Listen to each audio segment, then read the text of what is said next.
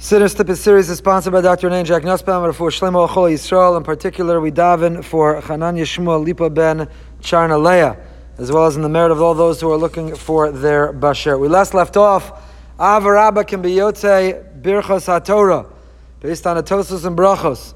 Shulchan Aruch records this lahalacha and Siman Mem. Person, for whatever reason, omitted Birchas HaTorah. When they recite Avarabba, it can take its place. And we asked, how does that work? Avarabba includes within it reference to many mitzvahs, several mitzvahs, not just the mitzvah of learning Torah. So how can it possibly replace or fulfill the mitzvah of Birchas HaTorah? Moreover, when the Rambam records this, or rather when the Shulchan Aruch records this, he says, you have to learn right after davening in order for the Avarabba to count retroactively as Birchas HaTorah. How does that work?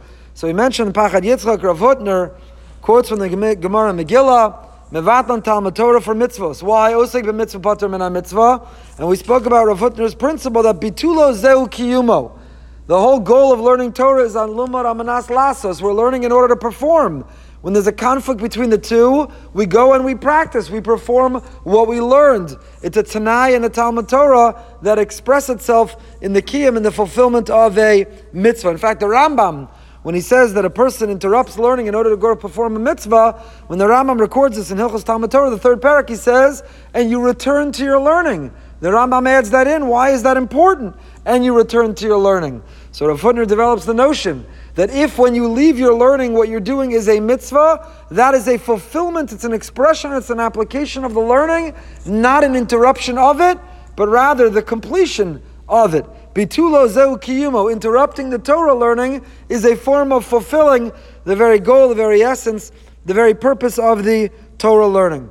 And that's how Rav Hutner explains why Avarabba can count as Birchas HaTorah. Ah, it has a reference to many mitzvahs, not just the mitzvah of learning Torah. The answer is a Tanai in all Talmud Torah is Kiyama mitzvahs.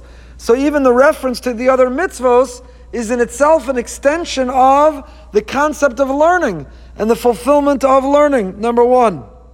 Number two, why did the Shulchan Aruch qualify and say it only can count as Birchas HaTorah if you in fact learn after davening? Because again, that's consistent with the Rambam's idea. When you learn after davening, then you are in fact, uh, then you are in fact uh, learning with a Tanai for the Kiyam HaMitzvos. You are fulfilling what you pledged and you promised to be able to do. So it doesn't work, Avarabba can't work as a Birchas HaTorah if you don't go back to learning. But if you learn after davening, then Avarabba with the mitzvahs in it are part of the Tanai and the Kiyam of Talmud Torah, and it works in that manner, it works in that fashion, and that's why Paskin. Halacha lamaisa, that if a person omitted Birchas HaTorah for whatever reason, Avarabba can count in its place. Now the Gemara and Brachos and the Rishonim, their debate, what is the exact year? So what is the language we use? Is it the same in the morning and the same at night. Ashkenazim Paskim, it's different. In the morning we say Avarabba, momentarily we'll daven Maariv, and at night we say Avasolam. So why is it some say the same? Why is it some do differently? The Groin is Haggadah. It's very uh, timely. On uh, his interpretation of the paragraph of Vihisha Amda, the Gra says the distinction is the following. In the morning we wake up and we have a clarity and an optimism and a faith in the morning, we wake up with a sense of hope, the promise of a great day that'll be filled with great love. In the morning, you wake up, and if you survive the night, if you wake up rested and ready to take on the day, you can't help but feel Hashem's avarabba. You feel His great love burning and permeating inside.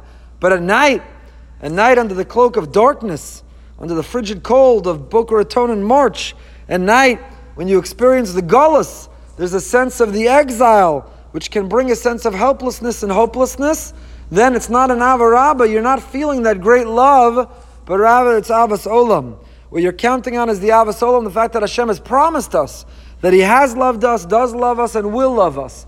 The avas olam, we're tapping into His great promise of liolam vaed, of liolam liol me'ad, that He will love us now and forever. So when you see and when you feel, and when you're filled with hope and optimism and positivity, it's avaraba, says the Gra.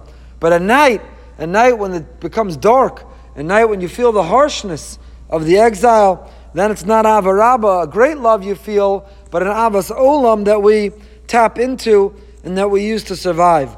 The Rinus Chaim, Rav Chaim Friedlander expands, and he says, avaraba becomes avas olam even when you can't feel it. So it's the very fact that in the morning, it's the morning when we make a withdrawal from the Avarabba, we feel His great love for us that moves us, it transforms us, it reassures us. When we tap into the Avarabba in the morning, and we'll speak about tomorrow night the way the Netziv said Avarabba. When you feel His love, when you feel His love in the morning, then it's able to translate to an Avas Olam. You know, parents, if parents are able to affectionately communicate their love to a child, the child continues to draw from that love, even when they're no longer with the parent physically, or even when that parent has left this world and they're no longer able to be with that parent.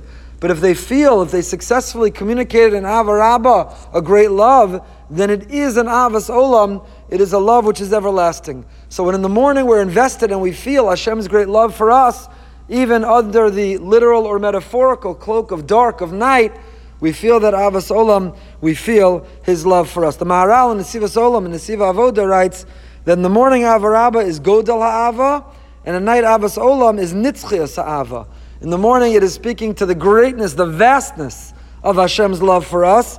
And then in the evening we tap into the Nitzchias, the fact that it is eternal, it is immortal, that it is never ending. We'll continue with this next time, but many people mistakenly think that other religions are the ones who came up with the idea that God loves you. We're supposed to love God. We'll read momentarily. We have a mitzvah to love God. Who says God loves us? Who says? He said.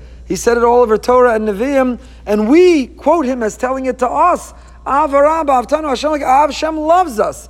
Every morning we start our day by reminding ourselves we are loved by Hashem, that God loves us, and we shouldn't allow anyone else to take this from us and make it their bumper sticker.